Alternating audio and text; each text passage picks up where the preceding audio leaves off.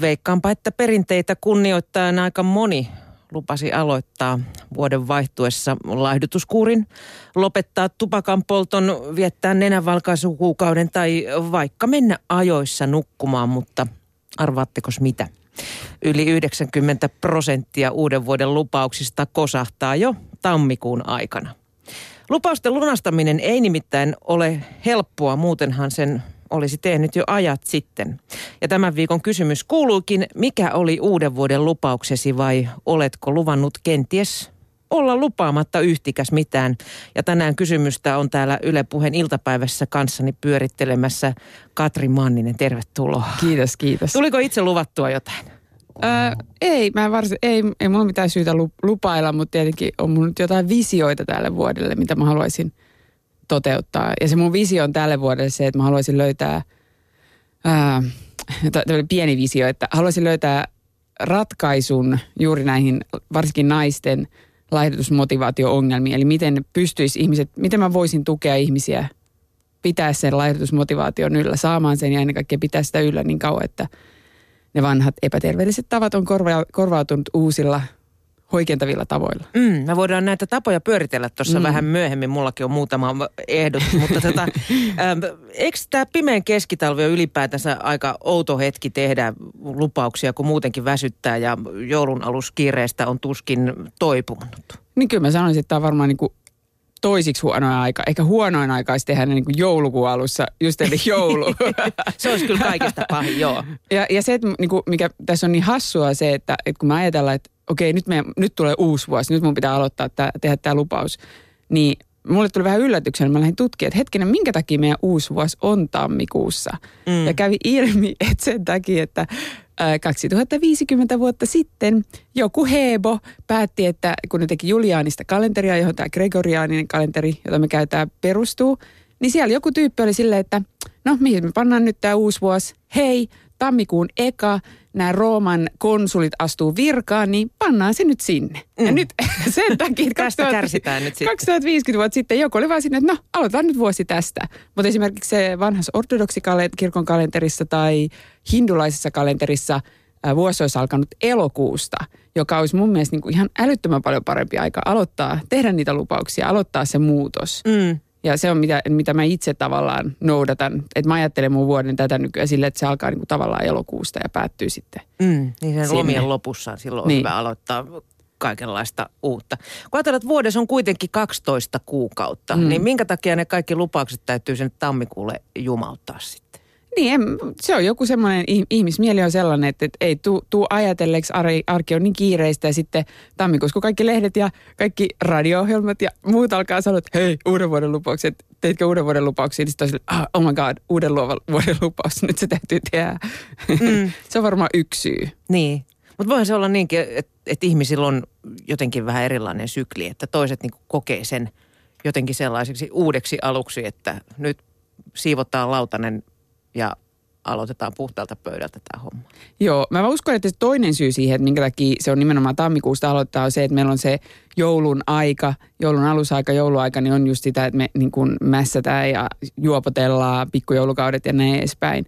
Ja sitten kun on kylmää ja pimeätä, niin ehkä... Ja Löhötään. Joulukirjet, niin ei, ei tee mieli liikkuu mm. ja sitten tulee ne muut löhökrapulat ja äh, muut pyhät, niin ajattelee, että no emme jaksa mennä salille. Eli me tavallaan niin kuin mennään niin kuin, ollaan kauimpana siitä meidän terveellisestä elämäntavasta niin kuin just tätä ennen. Ja sitten siinä tulee vähän niin kuin semmoinen rebound, äh, pal, mikä se palautusefekti, että me halutaan aloittaa tammikuusta.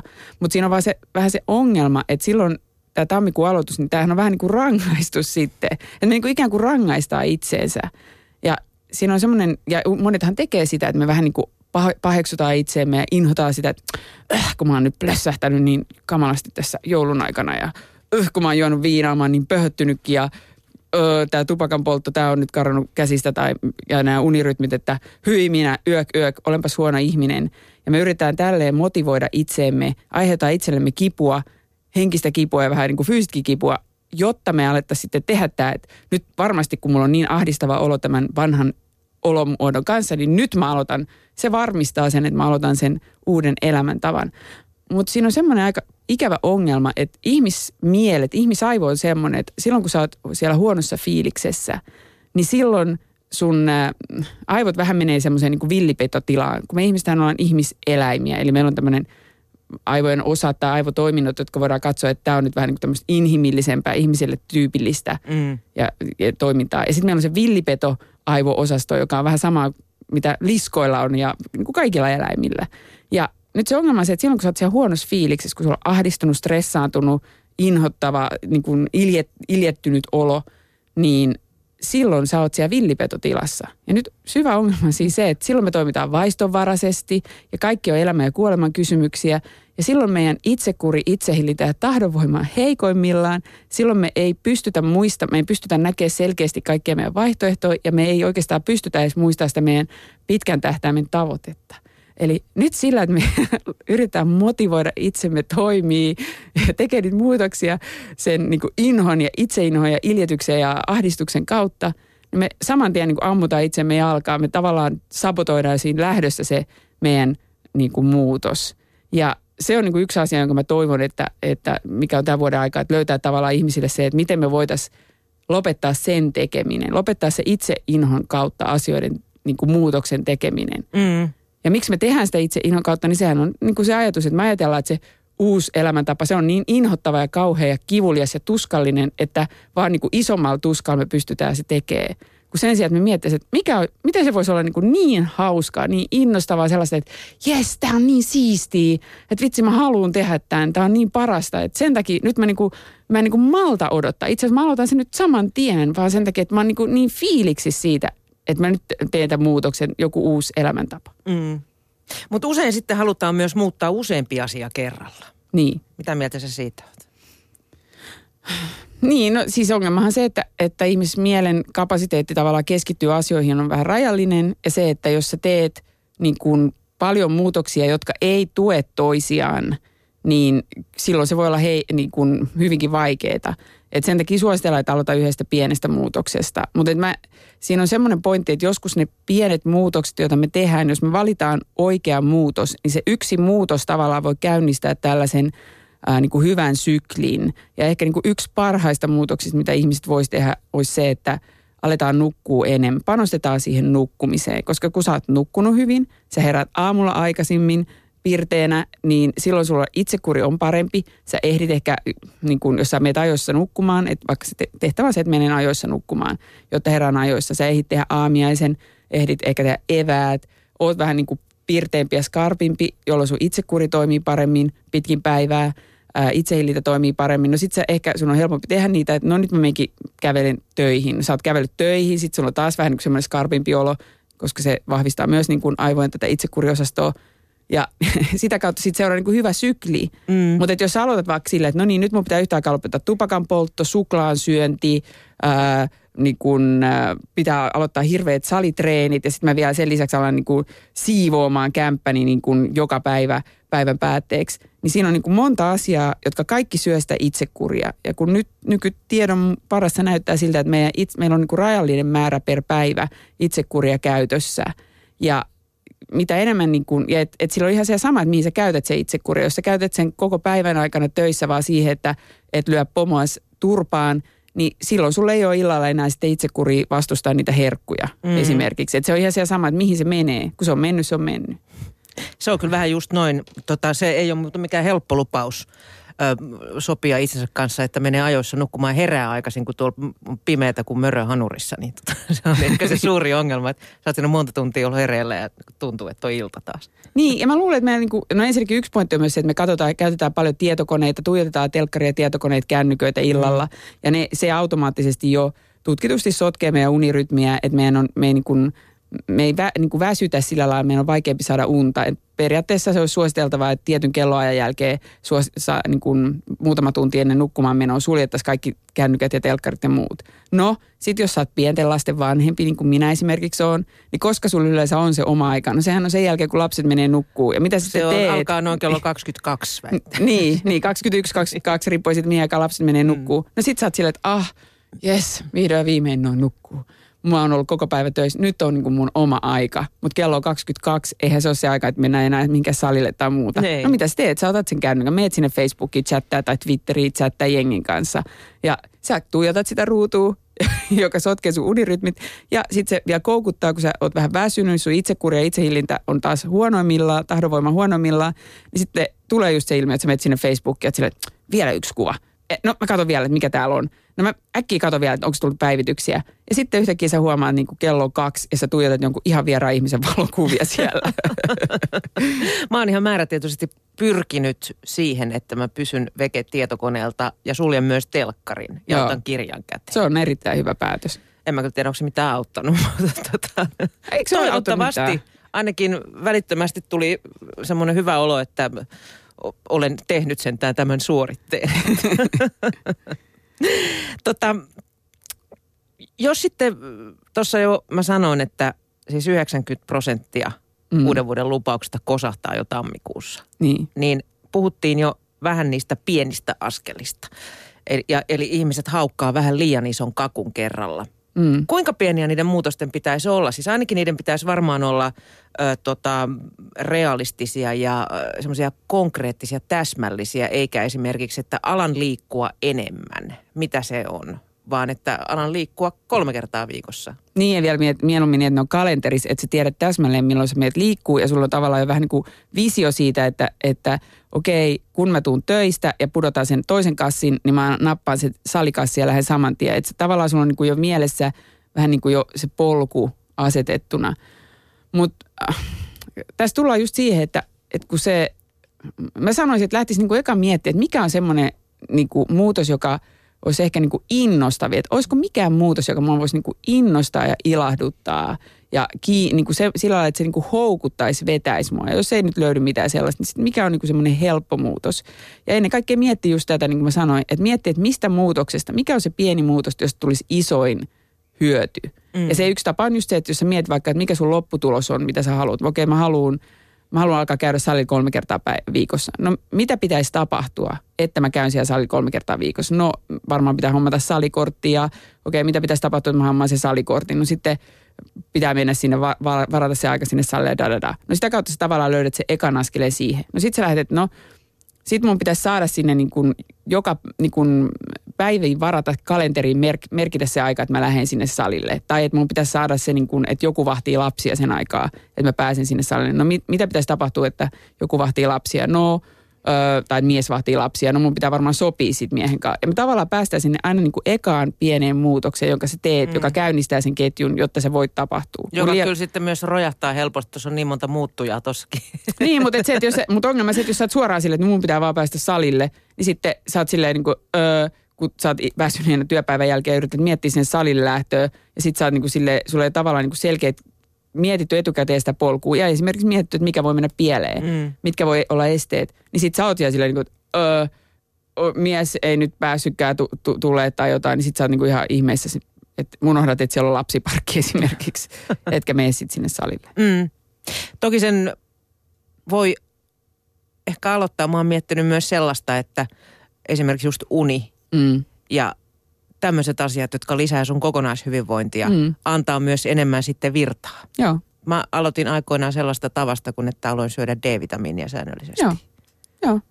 Kyllä se voi olla just joku ihan noin pieni mm. tai kirkas valolamppu. Tai just, kyllä mä sanoisin, että jos aikaisin pää, ekaksi pääsee niin kuin ajoissa nukkuu, ja se on varsinkin semmoinen kohta, missä voit miettiä, että miksi mä en mene ajoissa nukkuu. Mm. No miettii niin sieltä, että no mulla on se tunne, että mulla ei ole omaa aikaa. No mistä mä voisin, voisinko mä herätä aikaisemmin aamulla, saada sen oman ajan ja Mm. ottaa se sieltä, jolloin mä oon piirteempi, jolloin mä pystyn suunnittelemaan kaikkea. Mulla on jo niin semmoinen hyvä fiilis, että hei nyt mä pääsin liikkeelle ja niin edespäin. Täällä Shoutboxissa Marko kirjoittaa, että on keinotekoista tehdä lupaus uutena vuotena vain tavan vuoksi. Arvostan enemmän päätöstä, joka on tehty eri ajankohtana. Mm. Se on ihan hyvä pointti. Mm. Ja voihan sen päätöksen tavallaan tehdä ihan mihin aikaan vuodesta, mutta sitten jos sitä muhittelee aikansa, niin, se Niin. ehkä toteutuu nopeammin kuin semmoinen extempore.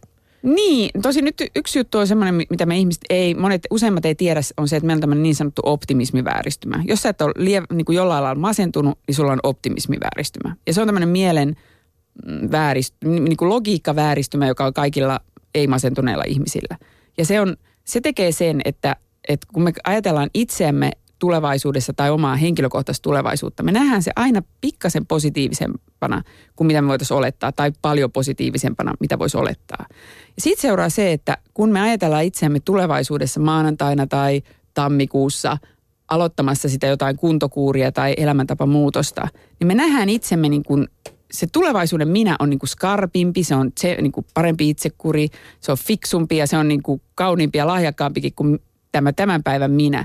Ja sitten me laaditaan ne suunnitelmat pikkasen niin kuin liian koviksi. Ja sitten kun me ei tavallaan samaistuta esimerkiksi siihen, niin just tämä, että jouluna mässätään ihan hullun raivolla tai just ennen dietin aloittamista sen takia, kun mä ajatellaan, että, että se tulevaisuuden minä, joka on niin kuin skarpimpi kuin minä, niin se, se kyllä, se, kyllä niin kuin se, on, se pystyy pystyy niin kuin hanskaamaan sen, että mä oon vetänyt tätä suklaat nyt tällaisen hirveän setin. Ja että et sehän joutuu laihduttaa, eikä tämä nykypäivän minä. Mm. Ja sen sijaan, että, että tehtäisiin niin kuin sille tulevaisuuden minälle, niin sä olis, me ei niin kuin, tavallaan sä et voi kytkeä sitä ajatusta pois, mutta sä voit niin kuin kiertää sen sillä, että sä mietit, että okei, jos mun pitäisi aloittaa se laihdutuskuuri nyt tänään, niin, mitä, niin kuin, nyt tästä hetkestä tai viiden minuutin päästä, niin mitä, mitä mä tekisin? Tai sitten toinen vaihtoehto on miettiä, että kuvittelet, että sä oot laiska, tyhmä ja saamaton – tai että, et suunnittelet sen dietin niin, että olisit ikään kuin laiskatyhmä ja saamaton, jolla ei ole lainkaan itsekuria. Niin mi- miten sellainen ihminen selviää tästä? Miten mä selviän, jos kaikki menisi ihan päin honkia, ne lapset ei nuku ja, ja mä, mulla ei ole sitä itsekuria. Ja sitten vielä niin kuin, niin kuin nyrjäytän nilkkani ja sitten kaikki tuo mulle suklaata lohdutuksen, niin miten mä selviäisin siitä? Mitä, mitä strategioita mä voisin kehittää? Ja sitä kautta suunnitellaan se. Niin sitä kautta me pystytään – sitten sit kun tulee se maanantai, tai mieluummin tietysti niin kysymys kuuluu, että miksi et sä aloita sitä nyt? Mm. Näinpä. Ö, kuinka paljon ihmiset sitten sortuu sun mielestä sellaiseen, sä puhuit vähän tuosta ylioptimistisesta asenteesta jo, että sitku, mutta siis kuinka vähän sun mielestä ymmärtää sen, että se tie ei suinkaan ole suora. Eli se käyrä ei mene esimerkiksi painon kanssa näin, vaan siellä on kaiken näköistä syheröä matkalla siinä vaiheessa sitten homma kosahtaa. No se on just se hemmetin optimismivääristymä. Mm. Et, e, et kun me kuvitellaan sitä tulevaisuutta, me kuvitellaan nähdä itsemme laihduttamassa, niin mehän nähdään se, että kaikki menee putkeen ja sitten varsinkin, jos me aloitetaan mikä tahansa vähän rankempi laihdutuskuuri, jossa heti niin kuin alkuun putoaa se kilo tai kaksi painoa viikossa, niin sittenhän me niin kuin, ihmismieli on vaan sellainen, se vaan vedättää meitä. Se, me ei, niin kuin, ei sitä, sä et voi estää sitä ajatusta nousemasta mieleen, sitä illuisiota, sitä visiota, että ah, no sit mä, sit tää, nythän mä oonkin sitten kesällä jo niin kuin megahuippukunnossa. Ja, ja hu, on se, että kun sä kuvittelet sitä lopputulosta, niin sähän näet, että sekin on niin kuin semmoinen niin kuin mahtavampi. Että se yhtäkkiä nä, lopputulos on se, että sä oot niin kuin se photoshopattu huippumalli. Öljytty. Se, öljyttynä siellä niin kuin kesällä, kun sä oot aloittanut tämän. Ja sitten se, että kun kesällä vaikka tekisitkin kaiken oikein, niin kun sä tuut sinne kesään, niin sä et ole se öljytty huippumalli. Niin, ja sulla on edelleen ohut niin, niin, nimenomaan. Ja puoliso on edelleen yhtä ärsyttävä tai auttaa yhtä vähän kotitöissä ja niin edespäin. Ja oot edelleen yhtä köyhä. Niin, niin tota, äh, niin, se on se ongelma, että mm. kyllä se ihmismieli, että jos me tehdään se, ja si, siinä on vaan niin kuin tavallaan taas se on se, että ottaa vaan sen niin kuin keskittyy tähän hetkeen, miettii, että mitä mä teen nyt tässä hetkessä ja miettii niitä strategioita, että mitä mä teen sitten, kun asiat menee pieleen ja kylmällä järjellä. Ja näkee, näkee sen, että okei, mun mieleen nyt nousee tämmöinen mielikuva. Mä en voi estää sitä nousemasta, mutta mun ei tarvitse ottaa sitä vakavasti. Mä voin olla silleen, että oi, mitä ihana mielikuva, mutta toi nyt on optimismi vääristymän mielikuva. Mm, puhumattakaan sit siitä, että moni lopettaa treenaamisen siinä vaiheessa, kun vaaka näyttää kilon enemmän. Joo, no se on toi mun sitten tai tämä mun slogan on, että vaakamäkeen mittanauha käteen.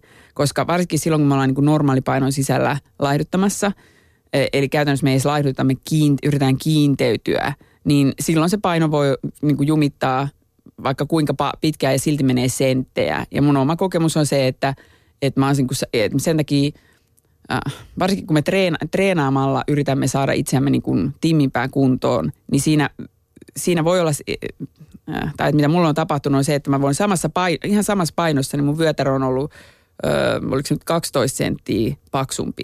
Kun mä ensiksi laidutin painovartioiden kitukuuri ilman liikuntaa ja sitten sille syömällä kolmanneksi enemmän, tai itse asiassa puolet enemmän, ja sitten ää, niin kun, treenaamalla säännöllisesti, niin lopputulos oli se, että mulla oli sama paino 68 kiloa. Ja siitä huolimatta mulla oli 12 senttiä kapeampi vyötärö, se on kaksi vaatekokoa. Mm. Vaakamäkeen. Niin, mittanauha käteen. On myös muun, muunlaisia uuden vuoden lupauksia. Tämä oli musta aika hyvä tämä Ekohipin. Hän lupasi, että heitän tänä vuonna vähemmän ruokaa roskiin ja otan lyhyempiä suihkuja. Jostain luin, että jos on pari minuuttia vähemmän päivittäisessä lämpimässä suihkussa, niin säästää vuodessa 70. Se mm-hmm. oli musta aika kunnioitettava. Joo. Monakon ruhtinatar puolestaan lupaa, että hän aikoo lukea elämäkertoja. Mm. Hyvä. Tuossa jo todettiin, että lukeminen kannattaa aina. Mirjami 47V puolestaan lupaa, ettei laihduta tänäkään vuonna. Liikaa pulinaa ja päänvaivaa pistetään lievästi ylipainoisten naisten painon kyttäimiseen. Naiset itse tässä pahimpana. Tärkeämpää on huolehtia riittävästä monipuolisesta liikunnasta ja tupakoimattomuudesta. Mm. Hyviä päätöksiä. Tolkun naisia ja herra 47 puolestaan lupaa jatkaa vuoden 2011 helmikuussa alkanutta raitista elämäänsä. Paljon en tuolloinkaan käyttänyt alkoholia, mutta tuo päätös oli yksi elämäni parhaisimmista, jonka olen tehnyt. Hyvä hänelle. Tota, sä puhuit jo tuosta elokuusta, mm. että et se olisi sun mielestä semmoinen optimaalinen tuota aika aloittaa jotain uutta. Mutta siis on esimerkiksi ihmisiä, jotka on kesät duunissa ja näin poispäin. Mitä sä Katri heille neuvoo? No silloin heidän täytyy itse miettiä, että mikä se olisi, olisiko maaliskuu parempi, mikä on se elämäntilanne, jossa tavallaan niin kuin stressi olisi, niin kuin, mitä isompaa muutosta haluat tehdä, niin sitä pienempi stressi olisi hyvä olla. Koska ongelma on se, että aina kun sulla on ja niin kuin vähemmän hässäkkää elämässä, koska tuommoinen muutos, se vaatii sulta sen, että sä oot vähän niin kuin tiedostat, mitä sä oot tekemässä. Ja sen takia mä väitän, että nämä epäonnistuu valtaosa kaikista muutoksista.